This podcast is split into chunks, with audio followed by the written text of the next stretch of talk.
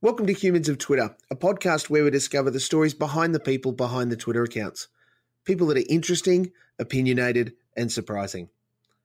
I'm your host, Steve Malk, and today I'm speaking with someone who describes themselves as hip hop slash skateboarding filmer, writer, drunken philosopher. Humans of Twitter is their stories in their words in a little more than 140 characters. Please welcome today's edition of the Humans of Twitter list, Dan D'Souza. Hello. Dan, hello, welcome. Thank you. How's your morning been, Steve? Oh, look, my morning's been great, mate. So far, so good. I mean, there's no deaths on the table, and that's a win. That's always a win. In social settings, how do you introduce yourself? Um, just as Dan, you know, I'm I'm just a guy who does some fun things, and and you know, I, I prefer to listen and, and hear what everyone else is up to. To be honest, sure. Do you find that that is uh, an excellent way of connecting with people in that just that moment where you go, "Hi, I'm Dan," and, and then everyone sort of drops in, or does it get awkward? Um, one hundred percent. I mean, I, I'm, I, uh, one thing I learned early on in my career, uh, and in terms of filming, especially, is um, you know, the more connections you make, the more opportunities are going to open for you, and the more opportunities you can can open for other people as well. Um, yeah, just yesterday there was actually an Instagram account who uh, they're called The Way We Met. They tell stories of couples and how they got together. And uh, a very good friend of mine, Avery, used to be Avery Harvey. She's now Avery Cole. Um, married a photographer from New York called Mel D. Cole, who's a very famous hip hop photographer. Um, and I introduced them. You know, I said to Avery, "Hey, you're heading to New York. You should look up this guy. He's has really great work." She's a hip hop photographer in Sydney. Uh, they ended up meeting in New York and caught up a couple of times. Um, and not too long later, they they got married. So that's great. Yeah, it's all about the connections. Dan D'Souza bringing people together. Dan, what's the biggest thing to have happened to you? Wow, that's a tough one. Um, I guess give a little backstory of how I ended up in Australia. Um, I was in a relationship. It wasn't the healthiest relationship. Um, I ended up in, in quite a lot of debt because I had everything in my name. And um, oh, you know, wow, first long term relationship. I wanted to keep her happy, and so like, yeah, sure, we'll get that thousand dollar cell phone. We'll get that, you know, mm. trip to Japan. We'll do that. Um, so I was living in Auckland, and mm-hmm. it, it just it wasn't a good situation for me one of my best friends was living in Melbourne and he's like, man, come to Melbourne. And I said, oh, I don't know. You know, Australia's so close to home. It's not really going to be that different. I, I don't know. And he said, oh, I'm at lunch. Uh, sorry, I'm at work. I'll call you back at lunch. 10 minutes later, he calls me back and he said, I've booked you a flight 7 a.m. tomorrow morning. You have to wow. be on it because I can't get a refund. So wow. I came to Australia with $200 in my pocket, no idea what I was going to do, no job, nothing, you know and um, that changed my life. You know, that was the first big, big moment that really got me on the direction and, and on the path that I'm in now. So it was huge, and I'll always be in his debt for that. What What do you do on that first day when you land? Was it like, okay, I need to to find this friend and and say hi, and also note that he's probably got a couch I can sleep on? Well, that's it. I mean, I, funnily enough, he didn't have a couch. It was a, a blow up mattress on the floor in the kitchen.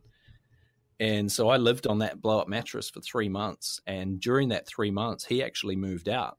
And uh, these Australian guys, Joey Dodd and Dion Waterman, who um, both really good guys, they were nice enough to let me stay until I got enough money up to go get my own place.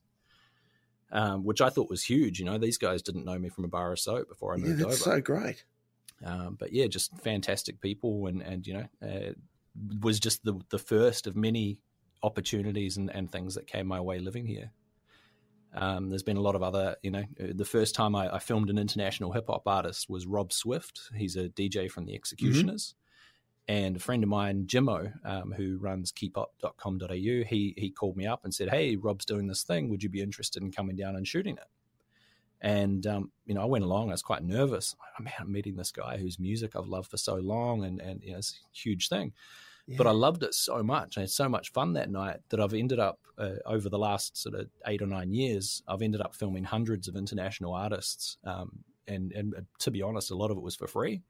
I just did it because I respected their music, respected who yeah. they were as people, and and wanted to help promote that. So you know, it's it's given me a huge folio, which has then led to me being uh, in more creative roles and, and led to me meeting even more cool people.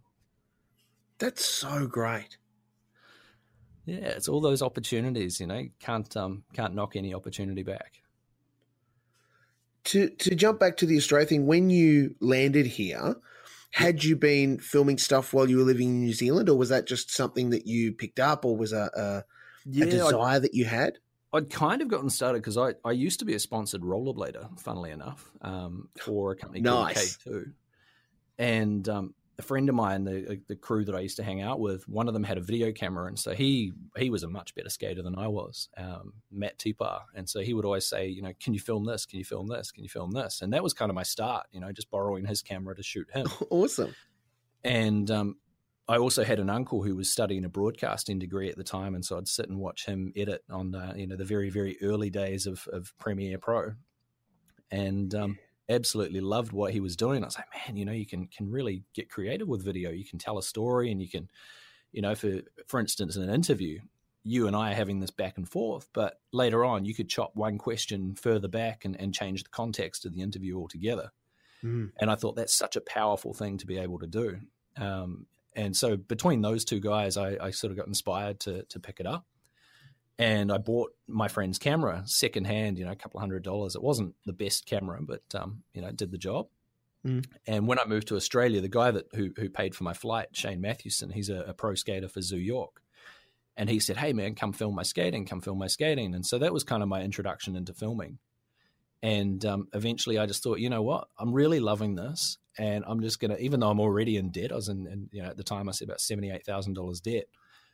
I'm just going to do it. I'm going to invest in myself, put myself out on a limb. And I got a $10,000 loan from the bank, went and bought myself a, a proper HDV camera mm. and um, just ran with it. That's amazing, dude. Yeah, it was. Um, it's been a, a hard journey, but you know, a lot of um, a lot of struggle along the way. But you know, I, I wouldn't change it for the world. I can imagine. And dude, climbing over the top of seventy eight thousand dollars debt because of a lady, that's massive. Yeah, well, it was um a lot of it was just silly things, you know, hire purchases, and you know, we had a, an apartment that was all in my name, and um, when we moved out, we, would signed up for a, like a twelve month lease, and we we moved out short notice.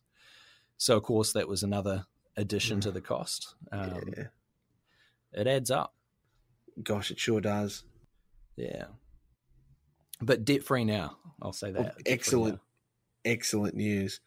I think if we look back, there's probably you talk about it being an unhealthy relationship. There's all there's all sorts of things that we've done in the name of love that uh, you know may not have cost seventy eight thousand bucks, but certainly have felt like it.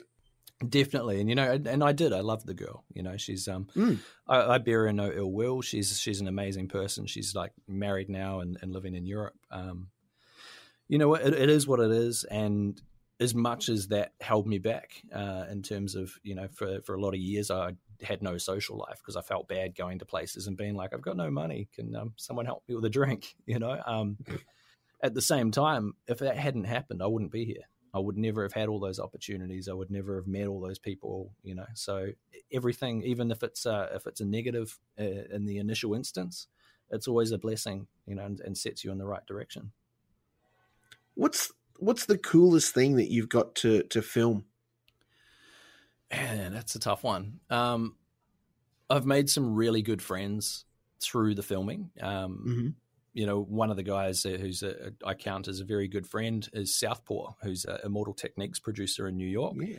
And he's like family to me now. You know, we met when uh, when they toured here um, in Melbourne, and I sort of helped them out with a few things, and and you know they ended up hanging out for a day, and they're really inspiring guys, and um, me and him have kept in touch since, and so you know I've got, I've got a lifelong friend out of that, which is really cool. That's awesome. Yeah, along with with all the artists I've met, you know, so it's um, yeah, it's been, been pretty interesting. Have you had a chance to travel, uh, say, to New York and to, to see some of these these guys in their natural environment? Not to New York. Um, in the past couple of years, I to celebrate getting out of debt, I decided to take myself to Vanuatu. Um, so I went to Vanuatu, which was another another crazy adventure. I ended up getting really sick um, oh. from the guy that I, I, sat next to on the plane. There was a guy who was was quite obviously coughing and and fluey on the plane. So I arrive in Vanuatu, looking forward to this amazing trip and going to go diving. I'm going to see the underwater post office and, and you know this beautiful mm. island. And um, was there for seven days, and six of those days I ended up spending in bed, which oh. was um, not the best way to spend a holiday. But you know what? I got to go diving at the end of it, and um, uh, you know, I've got some great memories and, and met some cool people there as well. Um, since then, I've been to Bali, Fiji, Hong Kong. Um, you know, Hong Kong was incredible, incredible place. The energy there is just uh, surreal. But yeah, as far as New York, no. Where's your favorite place to travel to? You may not have been there yet. Um, it's tough to say because they've all had their own, you know, pros and cons. Um, Hong Kong, as far as as I guess cities was was the, the biggest city and, and my favorite city I've been to. You know, I've, I've got some sure. great friends there. The energy, the nightlife there was amazing, um, absolutely incredible. You know, drinking on the, the 130th floor of one of the tallest buildings in the southern hemisphere, looking down over Hong Kong Harbour, um, over the bay, which was beautiful. And the giant Buddha statue there, you have to go on this um, gondola, which which is like a 45 minute gondola ride all the way around the side of the island before you get to the giant Buddha statue. So uh, Buddha, pronounce it correctly. Um, but yeah, it was it was absolutely incredible walking through Mong Kok to Fa Yuen Street, which is is where you know there's like thirteen Nike stores in one street, um, sneakers for like thirty dollars. It was it was ridiculous experience. Um, but then Fiji has probably been my favorite holiday. Um, while I was in Fiji, I did my open water scuba diving certificate, mm-hmm. and ma- made friends with my dive instructor because it was just me and him for the first couple of days. And um, the next day, the the last day I was diving, they were actually doing a, a shark dive. So they're going, you know, down to about twelve meters, and they feed the sharks. And um, you know, there's tiger sharks and bull sharks, lemon sharks, reef sharks, that sort of thing. And so he said, "Oh, look, you know, I'm, I'm going to see if I can get you on the dive. Usually, you'd have to pay an extra three hundred dollars." And he went away and he had a chat to the dive instructor and, and came back and he's like, Man, I'm really sorry. He said no. Um, you know, but me and you will still do a dive anyway. We'll still go have some fun. And I'm getting changed into my wetsuit. And this guy walks in and I thought, that guy looks like he's the owner. You know, he's the he's the head of the operation. And I'd read a little bit about him, and so I started chatting to him. And I said, "Oh, you're from South Africa. My my brother-in-law's from South Africa. It's you know we're we're in South Africa." And it turned out they're from the same city. They're from Durban. And wow. I said, man, you've got a really good operation here. You know, I've dived in Vanuatu. I, I dived in the Melbourne Aquarium. Um, eh, you know, absolutely beautiful diving here. I'm, I'm, really impressed. And he's like, oh, yeah, cool, cool. So what's your name? You know, we chatted away. And he walks away. And about five minutes later, my dive instructor comes running in and said, I don't know what you just told him, but you're going on the shark dive.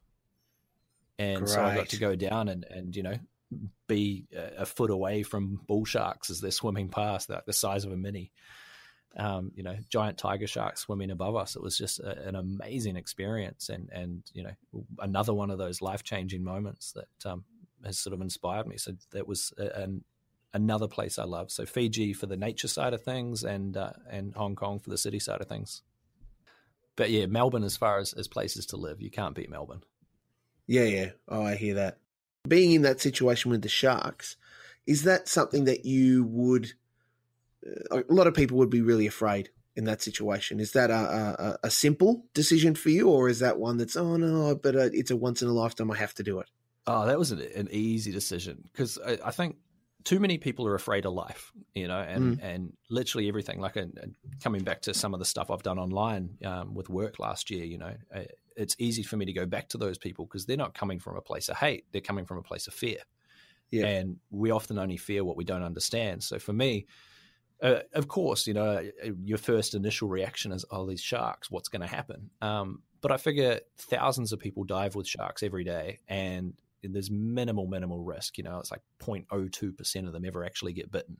Yeah. So to me, I thought, well, if it's going to happen, it's going to happen, and it'll be happening while I do something completely incredible. So just dive straight in. You know, I was I was really happy about it. Um, I posted a video on Facebook recently, actually, of me skydiving over Melbourne, and a lot of the comments are like, "Man, you look so calm and you're smiling. Like, how did you stay so calm for that?"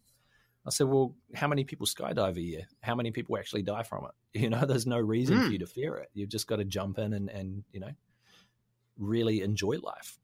it's one one person's joy is another person's, you know, uh, uncontrollable fear, though. it's true. It's true, and and you know, again, it comes back to education. We only fear what we don't understand. Um, you know, the more you learn about something, the less you you've got to fear from it. So, to people who are afraid of sharks, I would definitely suggest go to Melbourne Aquarium if you're in Melbourne.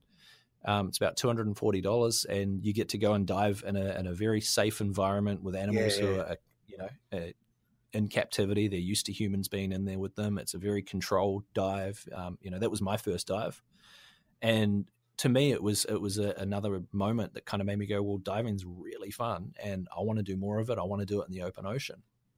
Um, so it was a way of sort of getting through that initial fear barrier without having to actually jump into one of those situations that's a bit unpredictable. Yeah, of course. I mean, Dan, I understand how planes work. I'm not afraid of flying, but it still amazes me that people choose to jump out of perfectly good airplanes. Uh, until you've done it, it, it's that is one of the questions you'd ask. Um, but definitely, it, falling across, you know, Melbourne, as I say, and, looking at the horizon, you know, when you're up that high, the horizon line, so that you can see the curvature of the Earth. When you're looking down on a city like that, there's just it's nothing like it. Um, you know, that feeling of of adrenaline and that feeling of like I, I can see the world. Um, it's another thing I actually wanted to do. I've only done the one dive. I've I've been meaning to, you know, I think it's about two thousand dollars to go get your your proper skydiver certificate so you can do solo dives, and uh, I'd absolutely love to do that at some point, and maybe even give those wingsuits a try. Oh yes, yeah, they look like they would be a lot of fun. Yeah, there's a lot of amazing footage of guys just flying at great speeds over or through holes that you just would hurt if you went too far either way. Yeah, see, I don't know about trying that. Um, you know, I imagine you'd have to be pretty experienced to be doing that. But um, you know, Jeb Corliss, one of the the main guys who's known for it, I can imagine he's he's had thousands of dives, um, and you see him skimming, you know, a meter or two meters above the ground. There's no way I would be risking that. Um, I yeah. think that's you're really pushing the boundaries of of life and death. Um, but having a go and and you know flying in, in one of those wingsuits at a safe distance from the ground, I'd absolutely love to do it. It would be amazing. What for you, Dan, is a source of strength? Um, just I, I guess knowing, uh, as I say, that that any fear is just from a place of lack of education. Um, so a source of strength for me is is that you know I, I know that there's nothing really to fear but fear itself. Um, so as long as you you know you do your own research, learn about whatever it is you're afraid about, and uh, and just go for it. You know, the it's someone even I was talking to someone yesterday that they said about approaching people if they want to ask them out on a date. I said, well, they're either going to say yes or no. It's a 50 50 chance. And mm. if they say no, so long as you've got no emotional attachment to that outcome, why would it bother you? There's 7 billion people on the planet. If they say no, there's going to be someone else who says yes. Yeah, keep asking. Exactly, and it's the same with with jobs, with anything. You know, um, a funny story from my filming. I actually a couple of times I've bluffed my way through security, and, and, you know ended up in these amazing situations. I, I did some filming for a, a, rap battle league called Grind Time now, uh, mm-hmm. uh, the Australian league, and um, they're, they're, no longer around. But we did a, at the Big Day Out 2012. They did um, some on stage stuff, and so I got to go backstage and and you know be on stage filming that, which was really cool later on in that same tent, Odd Future were playing, and I was a, a big fan of Odd Future at the time, and I just thought, you know what, I'm just going to try. So I've got this big backpack with my camera gear on. I walk straight up to security, and the guy's just like, "No, nah, you can't come back here." And I said, "Dude, you, you, you've seen me back here. You've seen the kind of camera I'm carrying. Sorry, I don't have my pass on me today. They didn't give it to me. Um, but you know, you've already seen me through here." So he's like, "Oh, okay, go backstage then." And so I ended up going backstage and, and meeting Tyler, the creator, and, and meeting, you know, Hodgy and a few of those guys. Great. And being literally standing behind them on the stage while they performed, uh, which was, was a pretty incredible experience. And got a, a, a, funny photo with Tyler after the show. And then another time was when Kanye West and Nas toured. And I went to the after party uh, at a bar in, in Prahran and did the same thing just said to said to security, "Hey man, my name's on the door. I was at the show filming," and um, he just said, "Oh, I, you know, I can't be bothered dealing with this. Go talk to that person." And so through four different people, I finally ended up in the bar, and um, I could see the, there's a VIP section which was kind of glassed off, and the security guard guarding the door. And I just thought, you know what? What have I got to lose? So yeah. I walked straight up and went to push the door, and the security guard stops me. Where are you going? I said, "You just saw me come out of here, man. I went to the bathroom." And he's like, "Oh, okay, go in." And so I went in and, and ended up saying hi to Nas, and and um, you know, I said, "Oh man, I really loved your performance in Belly." And he sort of looks at me and he's like, "You're the first person that's commented on that and not my music." And I was like, "Well, you know, I'm a movie fan. I, I want to direct." Right. And he ended up pouring me a champagne and and hung out with them for a bit, which was cool. That's that's very cool. Have we have we become too risk averse, Dan?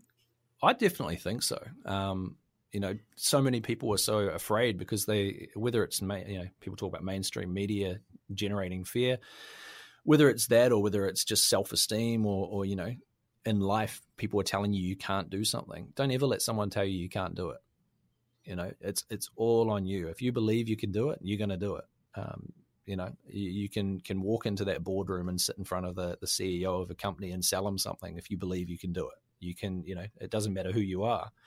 It's all about your confidence and and you know having that education. So if you if you know you want to do something learn about how to do it. Um, one of the biggest things i've learned in life is is learning how how most people behave. You know most people uh, uh, we all think the same we all act the same to an extent.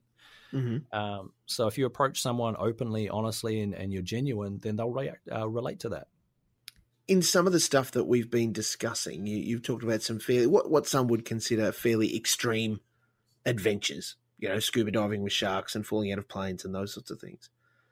Yeah. How far does that stretch for you? Like, are you the kind of guy that would?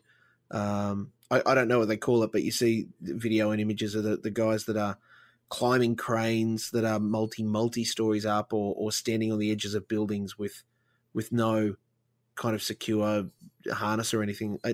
Does that light your fire? Well, I've I've actually I've done stuff like that when I was younger. Oh, um, you know, when I was as I said, I was a sponsored rollerblader. I used to throw myself off, you know, sets of stairs and down handrails and, and flip over cars and things like that.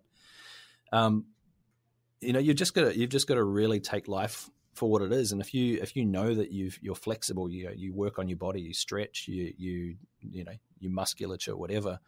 If you're confident in what you're doing, then nothing is really going to be that daunting.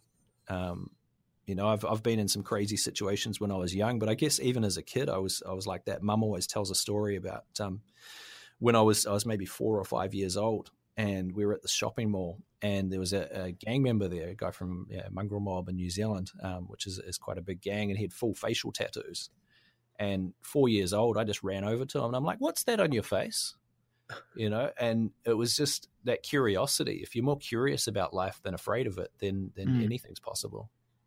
Gosh, somewhere in all of that, when we go from the you know the innocence of being young kids, I mean, there's a healthy respect for for boundaries and understanding risk and those sorts of things. But we do tend to go from being oh we'll take it on board to mm, yeah that, that's not going to happen, don't we? Well, that's it. I think it's conditioning. You know, it, it is. It's all conditioning. So the guy who's you know gone up and asked a few girls out and they've all rejected him. He's now conditioned that all girls are going to reject him. You know, the the kid who went on a skateboard once and fell over and broke their wrist, they're now going to be afraid of skateboards. Um, you know, uh, the person who's gone into a, a, business meeting and sat there and, and been intimidated by the people that they're meeting and is you know, sweating and, and nervous and stuttering, maybe, they're then going to develop this. You know, it's, it's an evolutionary thing. You develop this natural, like, okay, well, that last time I did that, this thing happened.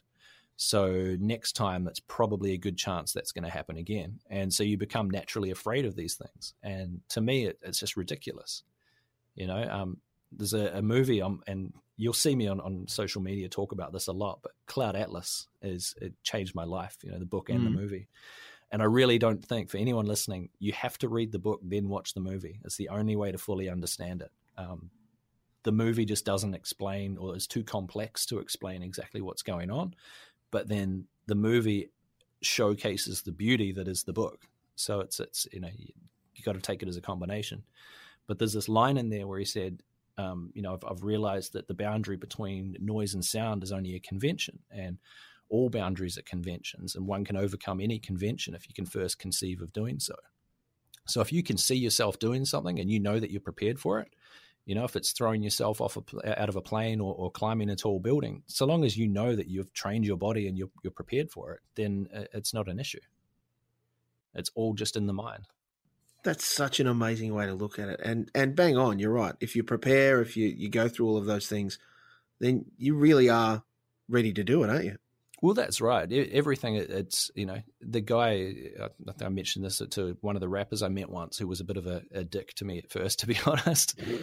And I ended up just saying to him, I said, "Dude, you're just another human being, and you've practiced your your craft a lot more than I've practiced your craft, but I've practiced my craft." And you know at the end of the day we're both just men doing something that's um you know creative and cool. So you don't need to have that attitude. And he was like oh man i'm so sorry. You know i just every time i do a show people want something from me and it's hard to know who's genuine who's not and who's just wanting a piece of of you know oh, i got to meet him or i got to talk to him whatever. But at the end of the day we're all people and it's all just down to experience as to as to who you are and what you do. You know um yeah so yeah, you know, coming back to the business side of things, learn about what what it takes to have a successful meeting. You know, for me, if you're going to go approach a company and you're going to talk to them, research that company, learn who the key players are, learn a little bit about them. You know, get to know who they are, and that way, when you go into that meeting, you know who they are, you know who you're dealing with, and and you've got something to talk about. So you've got nothing to fear in that case. Yes. Yeah, entirely. What one thing, Dan, would you change about your life today? Ah, that's a tough one. to be honest, I don't know that I'd change anything. Um, maybe I would have studied harder in school. I mean, I was uh, I was always a, a, a good academically, and I was top of my school for quite a few subjects.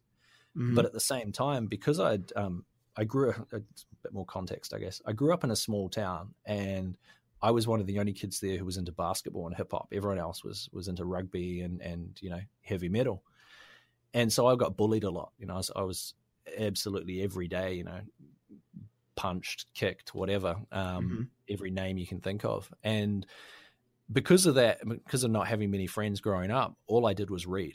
You know, so I became very good academically um, just from that. You know, and, and natural curiosity. But by the time I got to high school, I switched schools. I actually got asked to leave my intermediate through uh, through a fight when I the first time I'd ever fought back, pretty much. and um, so I ended up going to another school. And at the new school, I was like, well, I can reinvent myself here. You know, no one here knows me. No one here's you know, I'm not in that small town anymore where everyone knows that's the kid you bully. Um, and so I started hanging out with, uh, I guess, a bunch of people who weren't going on the right path. You know, we we end up getting arrested a few times together, and I've done quite a few things I'm not necessarily that proud of, but at the same time, it helped me grow as a human being. But what it did mean is that I, I never went to university. You know, I, I, was like, well, I can go to uni, and I started studying a business degree um, through a you know tertiary institute. But part way in, I was like, man, I don't want to do this. I just want to hang out, get drunk, get high with my friends, and, and skate every day. And so that's what I did. I, I, took like five years off, and I was I was just teaching rollerblading one or two days a week, mm. and um, survived on that. And and you know, uh, just literally my days were my own. It was just total freedom. But I wasn't reading at all through that entire time. I just I guess I was getting a lot of life experience, but I wasn't necessarily on a career path at that point. So that's that's possibly one thing I, I, might change if I was to go back is to uh, to take school a bit more seriously and take my education a bit more seriously. But again, even saying that, I wouldn't be where I am if if any of that had happened. So oh, totally. So, what makes you smile, Dan? Everything. I I just uh, you know I I figure there's no time to be sad. You know, um, no matter what you're going through in life, there's always a bright side. There's always something that you can look at. There's always someone out there doing something inspiring. Um, you know, one thing I, I, I, actually I say this a lot, but I don't even know where the quote came from. Is inspiration is the greatest gift you can give. So I take inspiration from everybody, and I love to inspire people. Um, if as long as you're doing that, you're always going to be smiling. That's not to say I don't have bad days, you know, sure. but I always know that there's going to be something better around the corner. So why dwell on it? Absolutely. So, given that, What are you going to achieve in the next 12 months? Ah, well, actually, you're the first person I'm I'm announcing this to, I guess. Um, as part of the publicity around what I did at work, I ended up getting a very big platform um, to, I guess, speak and and bring some of my creative ideas to life. Yep. And one of those ideas I had a few years ago was a book uh, to raise money for victims of domestic violence. Yes. And now that's becoming a reality. You know, I've got um, a lot of people that I've networked with through the music filming uh, involved. Um, you know, rappers like 360, Scribe, Excellent. Ladi6, Yeah. um, authors like Omar Musa, who's got uh, you know best selling book Here Come the Yeah. Dogs. Definitely should read that if you're if you're interested in Australia and uh, and hip hop. Uh, Luka Lesson, who is is you know national title holder in poetry. Um, so some really great people involved.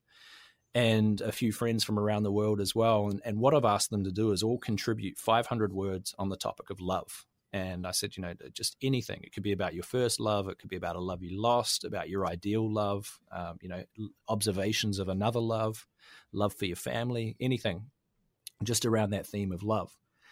And the book is, is called Love in the Age of ADHD. And it's going to play on, on Love in the Time of Cholera by uh, Gabriel Garcia Marquez. Um, and the reason for that is, is right now it, it is kind of the age of ADHD. Everyone has really short attention spans. You know, we've been talking for 34 minutes. I doubt many people would listen to the entire 34 minutes, but you never know. Um, but I figured if if all of these people that are involved uh, are willing to contribute 500 words, that's that's a short thing for them. It's not a huge deal to write 500 words, which means it's not like this huge project I'm committing them to. It's it's just give me your 500 words, I'll, I'll do the rest. Awesome. Uh, and the same goes for the people reading it. You know, people might not necessarily want to sit down and read a 20,000 word novel, but they could read 500 words while they're sitting on the toilet or, or sitting in a, in a waiting room somewhere, or it's, you know, coffee table book. And then they can come back to it later if they really want to. So it kind of fits in with everybody's short attention spans.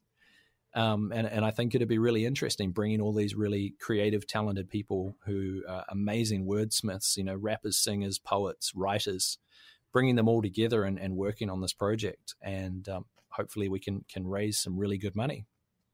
That's so, so great. Yeah, well, I had the idea, as I say, three years ago and spoke to a few of them about it back then. And they were like, yeah, yeah, I'm interested. But of course, back then I didn't have a platform to, to I guess, push for the project to actually go ahead. Um, whereas now I've, I've got a lot of people backing me and, um, you know, a few doors that have opened that might not necessarily have opened previously. And so, so now I've got the opportunity to do that. And, and, you know, it's a really good cause. I figure it's, you know, victims of domestic violence, they need love the most. You know, they're people who, who may not necessarily have much faith in love after what they've been through. Um, or, or have a very distorted view of love, and so if we can can raise some money and, and support those people, and you know spread some some positivity in the world at the same time, then that's a really good thing to do. That's a totally great thing to do. So yeah, I don't want a cent from this. I want it all to go to those people. Dan, that that is phenomenal and such a great thing. Where about do we have a timeline on it? Like you're planning to publish it when? Man, if, if everything goes to plan, and, and it is a very tight time frame at the moment. Um, oh, the other thing I should mention is each of those pieces, I've actually got graffiti artists, tattoo artists, and illustrators who are going to draw a custom design based on Oh, those pieces as well. So that's going to add to the visual element, which fits in with the ADHD theme too.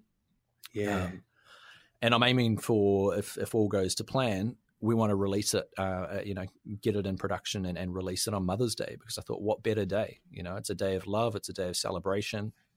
And quite often, a lot of the people who are victims of domestic violence are, are mothers or single mothers, and so it's it just it all ties in together as as being a really good a good time, I guess, to release that, um, and, and it would make a great gift for people for Mother's Day. yeah, that's superb, man. Great idea. You're going to be very busy. Well, at, at the moment, as I say, because everyone else is doing the contributions, um, for me, the busy side of it's just chasing everybody up and making sure it happens. Um, you know, outside of that, it's not like I'm sitting and writing down a full novel myself, and I'm I'm not sitting down doing all the illustrations. So it's, you know, a little bit of effort from everyone involved, and and it all ties together. And the other thing I've done is 21 authors, 21 illustrators, adding up to 42 kind of a play on the uh, Hitchhiker's Mm. Guide to the Galaxy, with 42 being the meaning of life. So I just wanted to kind of have a few different themes running along with it, um, which kind of add to the, I guess, the, um, the uniqueness of the project. That is so great, Dan. I cannot wait to see this book. It's going to be marvelous.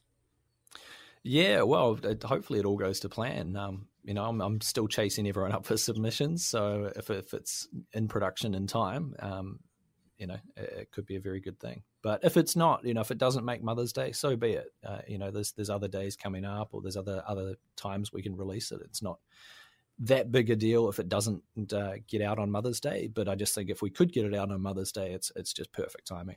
Yeah, and absolutely. Uh, Dan, thank you so much for sharing what you have with us today. That's an amazing conversation. I really do appreciate it. Please know that what you've shared is very special and that you're highly valued. Thank you so much. You're welcome. Thanks for the chat, Steve very clearly you're on Twitter. Are there other social media accounts that you want to admit to?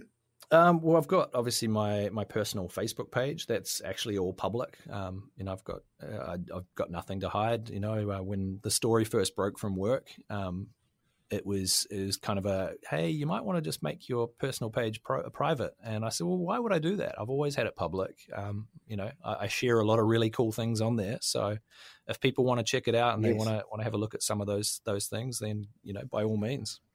Um, but yeah, across pretty much all social media, I'm, I'm shoot cut drop uh, because I shoot videos, I cut them up, and I drop them online. This has been Humans of Twitter, and I can confirm that at shoot cut drop is indeed human. Thank you. I did some nosing around on Facebook and, and those sorts of things. You have got some stuff going on, my friend. Yeah, well, I've um actually I, another thing I just released two weeks ago was a documentary for the hip hop flood relief, um, which was another really amazing cause, and it's a, it's a crazy story in itself. Um, a friend of mine, Dave Barrett, who runs the the George's Bar, uh, you know, the, everyone's talking about oh, George yep. yeah, Seinfeld yeah. Bar in, in Melbourne he at the time was a, a, tour promoter and he had Pharoahe Monch, Boogie Blind, Mela Machinko, and Showtime out here on tour. Wow. And um, they were sitting in the hotel because their their show with Mos Def had been cancelled, um, you know, because of the floods and, and mm-hmm. you know, other reasons. And so they were sitting there in the hotel room with nothing to do for a few days, and they were watching all the news break of the, the 2011 floods in Queensland, what happened in Toowoomba, and, and you know a lot of the small communities up there. And Pharoahe just said, "Man, I want to do something to help these people. You know, we've got nothing else to do right now. We're sitting in the hotel. Let's do something that that, that helps them." And that was on on the Wednesday, I think. Uh, and Dave came up with this idea. He said, "Well, let's put on a show. Let's get some other artists involved. Let's put on a show and let's see if we can raise some money." And so within 24 hours, he had the entire lineup, the advertising out, all the websites talking about it. So li- literally Wednesday night at like 2 a.m., so Thursday morning 2 a.m., he came up with the concept. Friday night the show actually happened, and it was a sold out thousand people in the venue at the Corner Hotel in Melbourne. Raised over twenty thousand dollars for the victims of the floods, and um, they ended up with rappers like Briggs, Mantra, Pez, uh, Young Lean, who's a, a, rapper from New Zealand. He actually goes under a different name now. Um, uh, Eliza Wolfgram, like Thief and Wolfgram, came down and did uh, a set mm. as well. Pharoahe Monch obviously did the final set, um, which was I, have filmed Pharoahe five times, and that's probably the best set I've ever seen him do. You know, he wow. there's this shot in the start of his performance where he picks up the mic stand and throws it at the ground almost like a spear as the crowd starts chanting um, for the Simon Says song, and it's just the ah, I still get chills watching it you know. And um, another artist was Promoe from Looptroop Rockers, who's a rapper out of Sweden. He did a, a, a solo set, and um, in the in the little interview in the documentary I've done, he talks about how he never does solo sets. He said, "I've always got you know the other guys from Loop Troop with me, even if I'm doing my own solo music." I've always got them on stage with me, but because they'd already flown back to Sweden, he, he didn't have that this time. And he said, usually I'd be mm. really, really nervous but the energy of the crowd and and the good cause that it was all for and the feeling on the night he said I, I, didn't have any nerves. You know i felt like it was it was really uplifting. And so he performed and and i was just blown away by his music as well. You know he does a lot of songs which are really socially conscious. Mm-hmm. um, you know talks about uh, you know how can we how can we sleep with all this unrest in the world and all this injustice? Uh, and then a, he's got this one song called these walls don't lie and it's about a Swedish kid who moved to Melbourne way, way, way back, you know, early, late '90s, maybe early 2000s. um, who was a graffiti artist and was quite well known in the in the Melbourne graffiti scene, and, and he shared a lot of Looptroop's music with people in the graffiti scene here when they were unheard of, and they ended up getting quite a big fan base here. And one night he was out painting and he got hit by a train and died. And Looptroop found out about this and they wrote this song called These Walls Don't Lie. And, and it's a dedication to this kid from Melbourne. And it's, it's a beautiful song. You know? One of the coolest wow. hooks I've heard in, in years. It's a, it's a real, you know, catchy hook. You want to sing along to it. And he performed that that night. And of course, there were a lot of people in the crowd who knew that kid personally. And so to have a thousand people chanting along to that song was just an amazing experience. Gosh. Dan, wow. So yeah, look that one up. Hip Hop Flood Relief. It's on YouTube now. Um, it's about fifty minutes long, but it's it's an energizing watch. It's well worth watching.